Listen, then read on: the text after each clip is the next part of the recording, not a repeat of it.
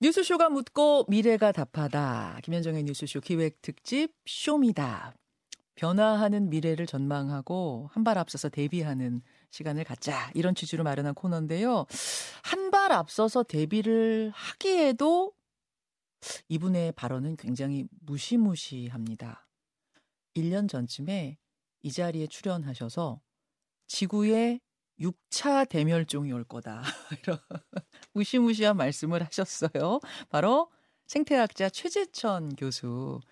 아, 1년이 지난 지금 그분의 생각은 어떨지, 우리는 무엇을 대비해야 할지, 오늘 쇼미답에서 만나보겠습니다. 이화여대 최재천 석자 교수. 교수님 어서오세요. 네, 안녕하세요. 잘 지내셨습니까? 네, 잘 지내고 있습니다. 아니, 오시면서 네. 따끈따끈한 새 책이 나왔다고 네. 저한테 선물로 주셨어요. 네. 다윈의 사도들. 근데 음. 이게 보니까 어 교수님이 마치 저처럼 그러니까 인터뷰어가 음. 되셔서 음. 12명의 학자들을 인터뷰하신 거네요. 네. 그 마- 만나본 인터뷰이들 12명 중에는 누가 제일 기억에 남으세요? 과학자들 중에? 글쎄요.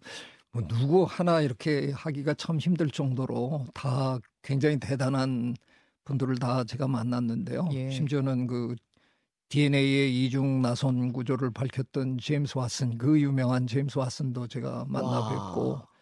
어쩌면 왓슨 선생님이 아마 돌아가시기 전에 마지막 저 좀 길게 한 인터뷰가 아닐까 저랑 한 아. 인터뷰가 그럴 정도로 아, 우리가 음. 교과서에서 배운 그. DNA요. 그 네. DNA의 나선 구조를 맞, 맞습니다. 와, 그분을 네. 만 그, 어. 그리고 뭐 우리나라에서 너무 유명한 저 이기적 유전자로 유명한 리처드 도킨스도 만나고 뭐 예. 다 했는데 스티브 존스라는 런던대 교수가 있습니다. 예. 그 양반은 제가 만나자고 하니까 되게 황송해 하면서 만났어요. 그래서 오. 자기를 말하자면 블루 칼라 다윈주의자다 이렇게 얘기해요. 블루 칼라면은 이제 육체 노동을 하는 그쵸. 그런 그런 이야기예요? 그 그분이 강연하는 걸 제가 이렇게 가서 들었는데 네. 첫저 시작하는 멘트가 나는 니네가 나를 왜 불렀는 줄 안다. 음. 그 사람들이 이렇게 쳐다볼 거 아니에요. 그렇죠.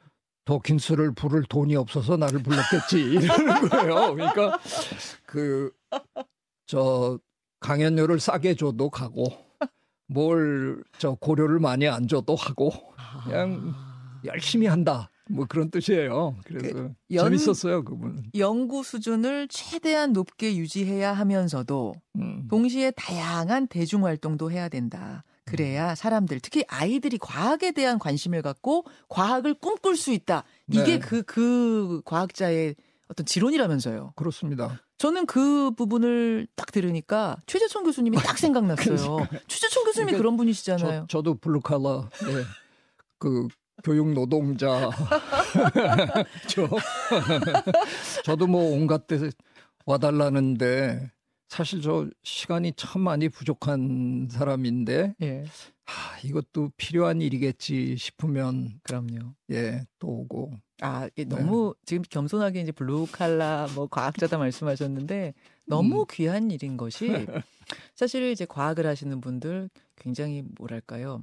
감성보다는 이성적으로 더 발달해 있는 분들 중에 교수님처럼 이게 달변가 그러니까 인문학도 함께 겸하는 이, 이런 이런 과학자가 그렇게 많지는 않은 것 같아요. 그래서 교수님처럼 교수님 같은 분이 이렇게 나오셔서 구수하게 과학 이야기를 풀어주시면 특히 인문학적으로 접근해서 풀어주시면 이게 많은 꿈나무들한테 너무나 도움이 되고 과학의 대중화에 굉장히 중요합니다. 네.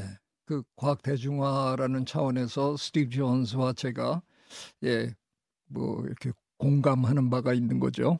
12명의 과학자들, 정말 유명한 과학자들을 만나서 나눈 심도 깊은 이야기들을 담은 책 신간을 가지고 오셨는데 우리가 또 책 이야기만 하고 보낼 수가 보내 드릴 수가 없는 것이 교수님 지난 1년 전에 나오셨을 때 저한테 그러셨잖아요. 아, 교수님 언제쯤 마스크 벗을 수 있겠습니까? 왜 제가 그 질문을 드렸냐면 그때가 한창 주변이 온통 확진자일 때였어요.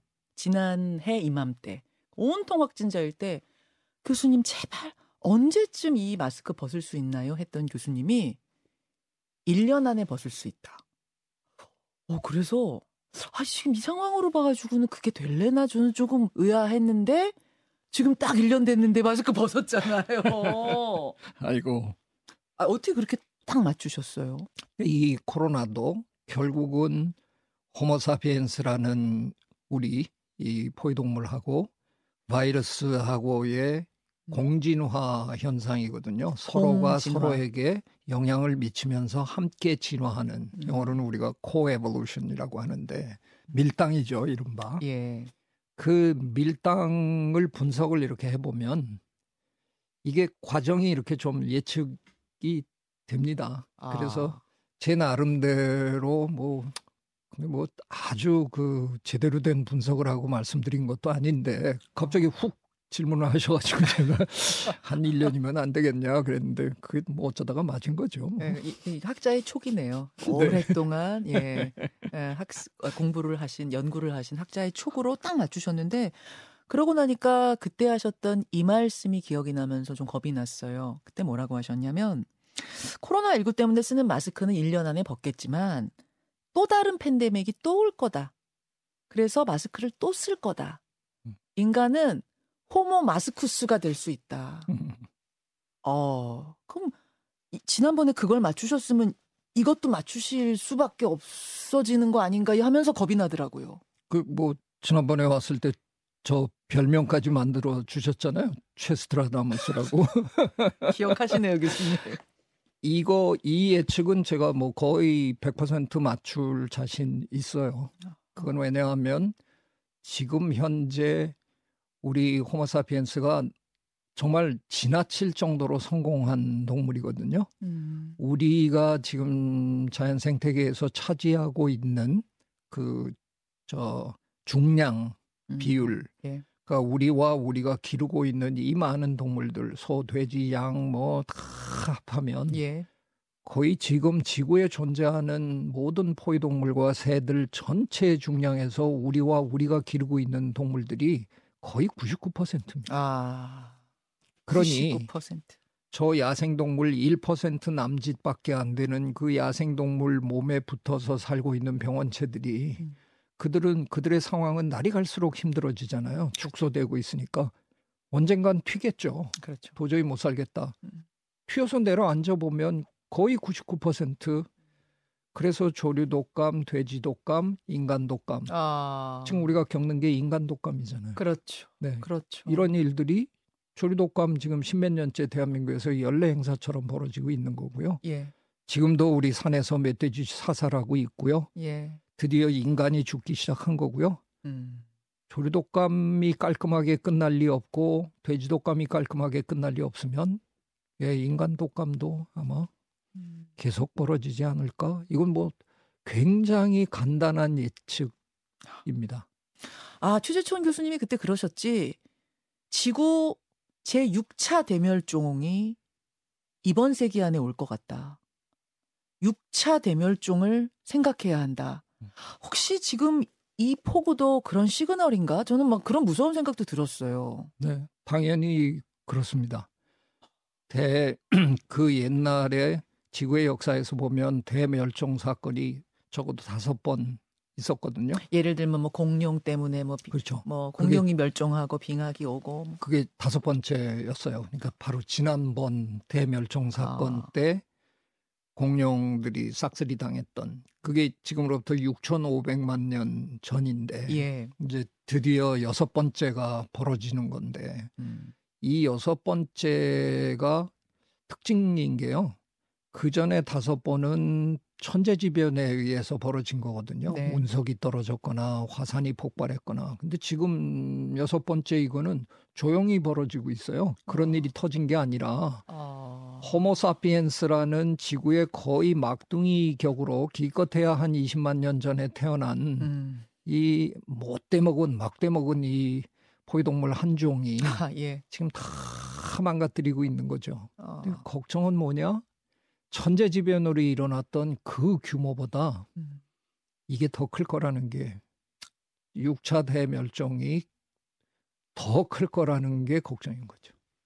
하, 아, 너무 무, 무섭고 선택한데 아니 며칠 전에는 이런 뉴스 제가 봤어요. 미국 뉴햄프셔주 그러니까 네. 그게 북동부라고 하는데 그쪽의 온도가 체감 온도로 영하 77.7도, 그러니까요.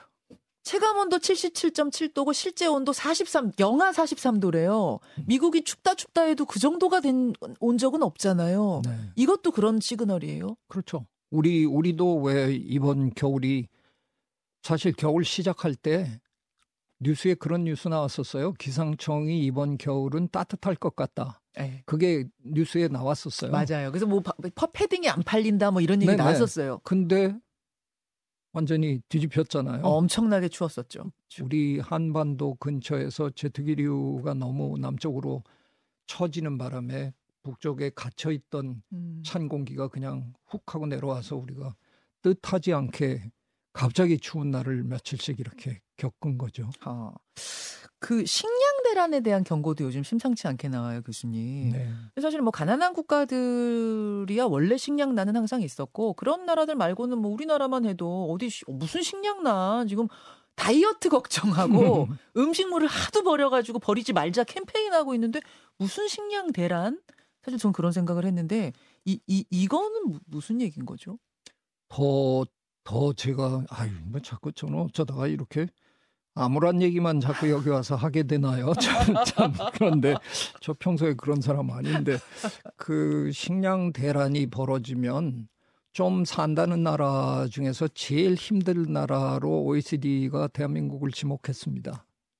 우리나라요? 우리나라요. OECD 33개 나라 네. 중에 우리나라요? 우리나라가 압도적으로 제일 어려울 거다. 왜요? 왜요? 간단하잖아요. 우리는 쌀하고 계란 빼놓고 거의 모든 걸 외국에서 사 먹는 나라잖아요. 우리는 아, 아주 전형적인 공산품을 저 수출하는 국가가 음. 돼버렸잖아요. 그렇죠. 제조업이 제조업을 우리가 아주 정말 잘했죠. 네. 그래서 우리가 돈을 많이 벌었고요. 잘 사는 나라가 됐어요. 음. 그런데 그 와중에 우리는 식량은 거의 해외에서 사다 먹는 게 훨씬 싸니까 음. 거기에 거의 완벽하게 올인을 해버린 거죠. 네. 그런데 식량 대란이 벌어지면 예. 제가 이제 가끔 이런 표현을 씁니다. 우린 반도체로 돈을 많이 번 나라니까. 근데 반도체는 돈 버는 액수가 크잖아요. 그렇죠. 크죠. 그래서 많이 벌었어요. 그래서 네. 지게에다가 예. 돈을 싸질머지고 예. 빵을 하나 구하러 갑니다. 식량 수출국에 가서 빵좀 주세요. 아. 이돈 다 드릴게요. 근데 그, 그 나라에서 죄송합니다. 우리가 먹을 것도 없네요. 그럼 우린 그냥 못 사는 거예요. 그런 상황이 벌어질 수 있다고요? 그렇죠. 그러니까 한번 생각해 보세요. 내가 내 자식 먹일 것도 없는데 네. 옆집에서 절더러 음. 100만 원 줄 테니까 달라. 음. 제가 줍니까? 안 주죠. 안 주죠. 안 주죠. 아니 그 먹는 정도 거는 타협이 안 되는 거예요. 근데 그 정도의 식량난이 지구에 찾아올 수 있다고요? 지금 이미 벌어지기 시작했습니다. 어. 물론 이 정신 나간 뿌틴 이, 이 양반 때문에 우크라이나 전쟁이 일어나서 우크라이나가 세계 아주 중요한 곡창 지대잖아요. 예. 우크라이나가 지금 수출을 못하는 바람에 음. 세계 곡물 가격이 지금 막 출렁거리고 있는데 음. 우크라이나가 아니더라도 예. 지금 이 기후 변화 때문에 기후 변화라는 게 음. 사실 많은 분들이 어 점점 더워지나 점점 비가 많이 오나 이런 것만 걱정하는데 네. 사실은 기후 변화의 핵심은 이상 기후거든요. 음. 음. 그러니까 비가 와야 되는데 안 오고 예. 비도 안 오던데 갑자기 비가 쏟아지고 예. 뭐 이, 런 불규칙성 예측 가능했던 게 무너지는 이게 가장 핵심이거든요. 그러니까 꼭 꼭 더워진다, 지구가 뜨거워진다뿐 음. 아니라 그냥 이상해진다는 거죠. 그렇죠. 날씨가 이상해진다. 예. 그러다 보니까 곡창지대가 지금 가물어서 농사가 안 되는 곳이 굉장히 많아요. 아. 그러니까 이제 이, 이것들이 어느 순간에 국제 곡물 유통 과정을 음. 힘들게 만들면 음. 걸어 잠그겠죠. 그런 아. 나라들이. 우리 먹을 것도 없다. 그렇죠. 그렇게 될 수 있는. 어쩌면 또 그런 면도 있을 거고 어쩌면 식량이 무기가 되겠죠. 어. 그걸 가지고 저 다른 나라를 컨트롤할 수 있을 테니까 가격을 올리고 뭐 이런 일. 음. 그 우리는 참 열심히 일해서 제법 부자 나라가 됐는데 자칫하면 굶어 죽을 수 있는 어. 그 OECD에서 우리나라가 제일 위험할 거라고 하고 2등이 일본이에요. 음, 음. 근데 일본은 우리보다는 좀 상황이 좋다고 일본 학자들은 그러더라고요. 어. 우리는 문제가 심각합니다. 그러니까 이게 식량 대란 또 뭐 이상한 음. 이상한 날씨, 폭우, 뭐 엄청난 추위 이런 것들. 아 게다가 이제 팬데믹이 이렇게 자주 오는 것들 다 결국 같은 맥락인 거네, 교수님. 그렇습니다. 네. 탐욕적인 인간, 그 막둥이 호모사피엔스가 버리고 있는 이 이 이 이 이 이 상황들, 만들고 있는 상황들. 이건 좀 다른 얘기긴 한데요, 교수님. 최재천 교수님 개인 유튜브에서 225만 조회수를 기록한 영상이 하나 있더라고요. 음. 한국에서 애 낳으면 바보, IQ 두 자리다. 제가 들어오기 전에 제목만 보고 들어왔는데 이건 무슨 얘기예요? 그러니까 동물에게는 번식 본능이 있는데 네. 아무리 번식 본능이 있어도 예를 들어서 사회에서 내 지위가 너무 낮다든가 음. 그런 그런 암컷들은 번식을 자제합니다. 음, 내가 새끼를 낳아본들 내 새끼가 제대로 클 리가 없다. 음, 그걸 피부로 느끼고 있으니까 임신도 잘 안 되고요. 예. 됐더라도 그걸 재흡수도 하고 낳고 난 다음에 자기 엄마가 집어먹는 정도 있고요. 아, 그게 다 그런 이유예요? 그럼요. 얘가 얘가 태어나서 살아봤자 편안하지 않을 환경일 것 네. 같다 하면 그냥 잡아먹기도 해요. 네. 어영부영 하다가는 저 으뜸 암컷이 와서 잡아먹으면 저는 완전히 아. 에너지 차원에서도 손해를 보는 거잖아요. 인간 엄마로 치면 말도 안 되는 거지만 네. 어떤 동물의 엄마는 자기가 낳고 그대로 잡아먹어요. 야. 그래야 그게 재생산, 재활용을 할 수 있으니까 어. 때를 기다려서 다음번에 좀 나을 때 낳아야지 그걸 하는 거죠. 그 정리해 보면 그러니까 척박한 환경에서는 동물이 번식하지 않는 게 그 동물의 본능이다. 대한민국 지금 저 여성들은 지극히 진화적으로 현명한 일을 하고 있는 겁니다. 네, 썸네일은 좀 거칠게 뽑았지만 실제로 들어보시면 제가 대한민국 젊은이들이 아. 정말 현명하기 때문에 지금 이런 선택을 하는 거다. 그러면 그 이대로는 사실은 이제 우리 사회가 지금 문제가 심각하다. 너무 어, 네. 젊은 층들이 살아갈 수 없는 그 노인층을 받들, 받들고 살아갈 수 없는 환경이기 때문에 뭔가 바뀌어야 된다, 바뀌어야 된다 얘기는 하는데 척박한 환경 그대로면서 취직도 안 되고 먹고 살기 힘들고 교육비는 엄청나게 들어가고 이런 환경 속에서 낳아라 낳아라 키워라 키워라 한다고 소용없다는 말씀이잖아요. 그렇죠. 그게 인간의 본능이라서. 네. 그뭐 전혀 먹혀들 리가 없죠. 우리 젊은이들이 지금 이기적이라서 그런 거 아닙니다. 아, 오케이. 저희 제가 생각할 때는 우리 젊은이들이 지극히 합리적이고 지극히 현명하기 때문에 네. 아이를 낳지 않는 거죠. 그래서 다시 그 번식 본능을 깨워주려면 살려주려면 이제 환경부터 바꿔줘야 한다. 그렇죠. 나을 수 있는 환경 만들어줘야 된다는데 그것을 팍팍 해줘야 된다 그 말씀을. 아, 좋은 말씀이네요. 음. 아 다시 이야기를 좀 돌려서 어, 그 지구의 6차 대멸종에 대한 무시무시한 말씀을 하셨는데 이거를 그러면은 막을 방법은 뭐가 있는가? 진짜로 이번 세기 안에 우리 지- 인류가 멸망하면 음, 안 되잖아요, 교수님. 뭐 안 될 건 또 뭐 있습니까? 솔직히 아, 제가 이렇게 얘기하고 가면 이제 맞아 죽겠지만 방법을 가끔- 좀 찾아주세요. 아니요 후배 생태학자들에게 계속 제가 하는 말이 있어요 부탁을 아, 어떤 건가요? 자연의 회복력을 음. 우리는 어쩌면 그동안 너무 과소평가한 건 아닐까. 음, 우리는 이미 자연은 회복 불가능한 상태로 들어갔다. 뭐 이런 식으로. 어, 근데 실제로 우리가 우리 강이 무너지고 뭐 이런 걸 보고 있으면 예. 그 말이 맞는 말 같게 그렇죠. 느껴지거든요. 그렇죠, 그렇죠. 근데 우리 코로나 겪으면서 갑자기 하늘이 맑아지고 아. 뭐 이런 걸 다 봤잖아요. 아 코로나 걸려서 공장이 멈추니까 하늘이 그렇죠. 맑아지기 시작했죠. 예. 근데 맞아요. 그게 퍽 오래 걸릴 줄 알았는데 예. 굉장히 빠른 속도로 저 자연이 되돌아오는 걸 우리가 봤단 말이에요. 아. 혹시 우리가 그동안 자연의 회복력, 이게 영어로 resilience라고 우리가 흔히 음. 그 얘기하잖아요. 자연의 그 resilience가 우리가 생각한 것보다 훨씬 강할지도 모른다. 아. 어, 우리는 그동안 이 연구를 본격적으로 하진 않았잖냐. 우린 그동안 그냥 간헐적으로 관찰해 보고 음, 여기도 완전히 오염됐어. 음. 거봐 인간의 활동으로 다 망가졌잖아. 음. 근데 거기를 잘 어떤 형태로 보존해주면 그게 얼마나 빠른 속도로 되돌아오느냐에 대한 관찰은 우리가 많이 안 했어요. 그러네요. 제 판단으로는 예, 예. 그걸 이제부터 해보자. 음. 그래서 자연이 정말 빠른 속도로 우리가 조금만 도와주면 네. 돌아오는 능력이 있다라는 연구 결과를 우리가 내기 시작하면 네. 우울증 사라질 수 있다. 아, 거기서 중요한 네. 거는 온 세계가 함께 하는 게 중요하네요. 그렇죠. 이번 코로나 때 그랬듯이 함께 해서 지구를 회복시키는 네, 그 길로 가보자. 그렇죠. 그러면 지구는 우리가 생각한 것보다 더 강하게 빠른 속도로 회복할 수도 있다는 걸 우리가 믿어보자는 말씀. 네. 아, 좋은 말씀입니다. 오늘 병 주고 약 주고 다 하셨어요. 김현정의 뉴스쇼 기획 특집 뉴스쇼가 묻고 미래가 답하다. 쇼입니다. 오늘 이화여대 최재천 석좌 교수와 정말 귀한 시간 가졌습니다. 아, 교수님, 그 앞으로도 활동 활발하게 해주시고요. 뒷, 뒷방에만 계시면 안 돼요, 지금. 건강하십시오. 오늘 고맙습니다. 고맙습니다. 김현정의 뉴스쇼는 시청자 여러분의 참여를 기다립니다. 구독과 좋아요, 댓글 잊지 않으셨죠? 알림 설정을 해두시면 평일 아침 7시 20분 실시간 라이브도 참여하실 수 있습니다.